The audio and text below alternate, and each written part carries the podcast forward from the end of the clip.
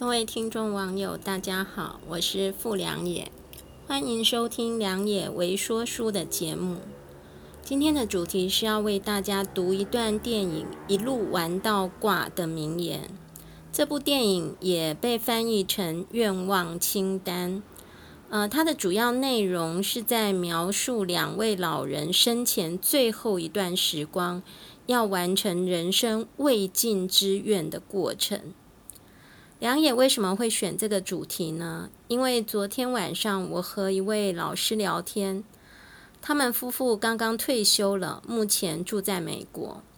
他们谈到他们去找了李专，也就是帮他们做资产管理的人。李专告诉他们，退休后人生有三个阶段，分别是 Go Go、Slow Go、No Go。他们目前在第一个阶段。李专鼓励他们要趁着精力旺盛的时候，多出去旅行，多到处游历，看看这个世界。至于我这位老师的岳父，现在大约九十五岁，就是处在 No Go 的阶段。所以呢，在今天为说书，也就是读书读文字的部分。和老师的聊天让我想起了一路玩到挂这部电影中的一些句子。我现在就来为大家读一段片子里的台词：生命的意义是什么？是难以理解的。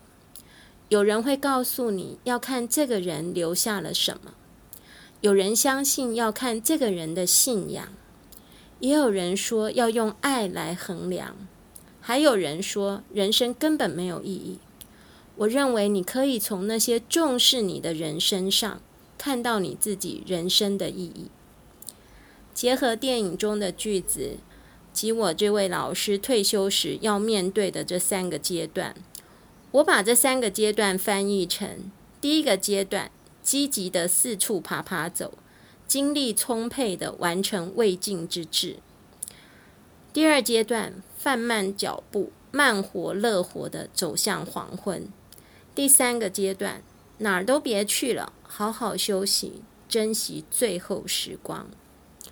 读完了电影中的句子，另外良也也要和大家分享的是，不论大家要用自己留下的财富、名声、信仰、爱，或者是其他事物来衡量自己的生命，梁也认为最重要的是。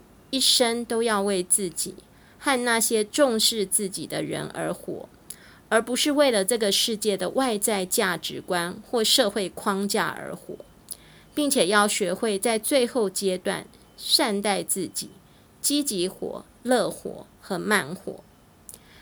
在一路玩到挂这部电影的最后，其中有个角色爱德华，他的生前愿望之一是。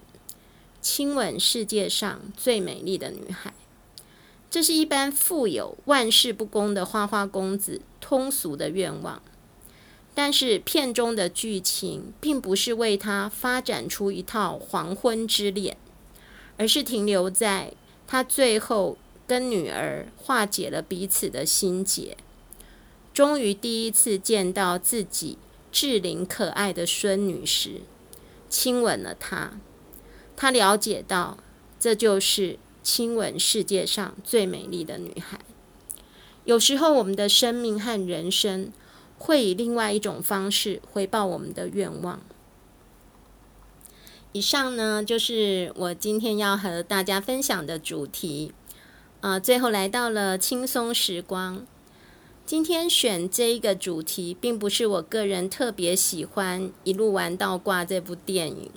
而是从我在跟美国的老师聊天当中，去思考到所谓的人生中未尽之志是什么，也思考到人生的意义到底要如何界定，用什么来界定。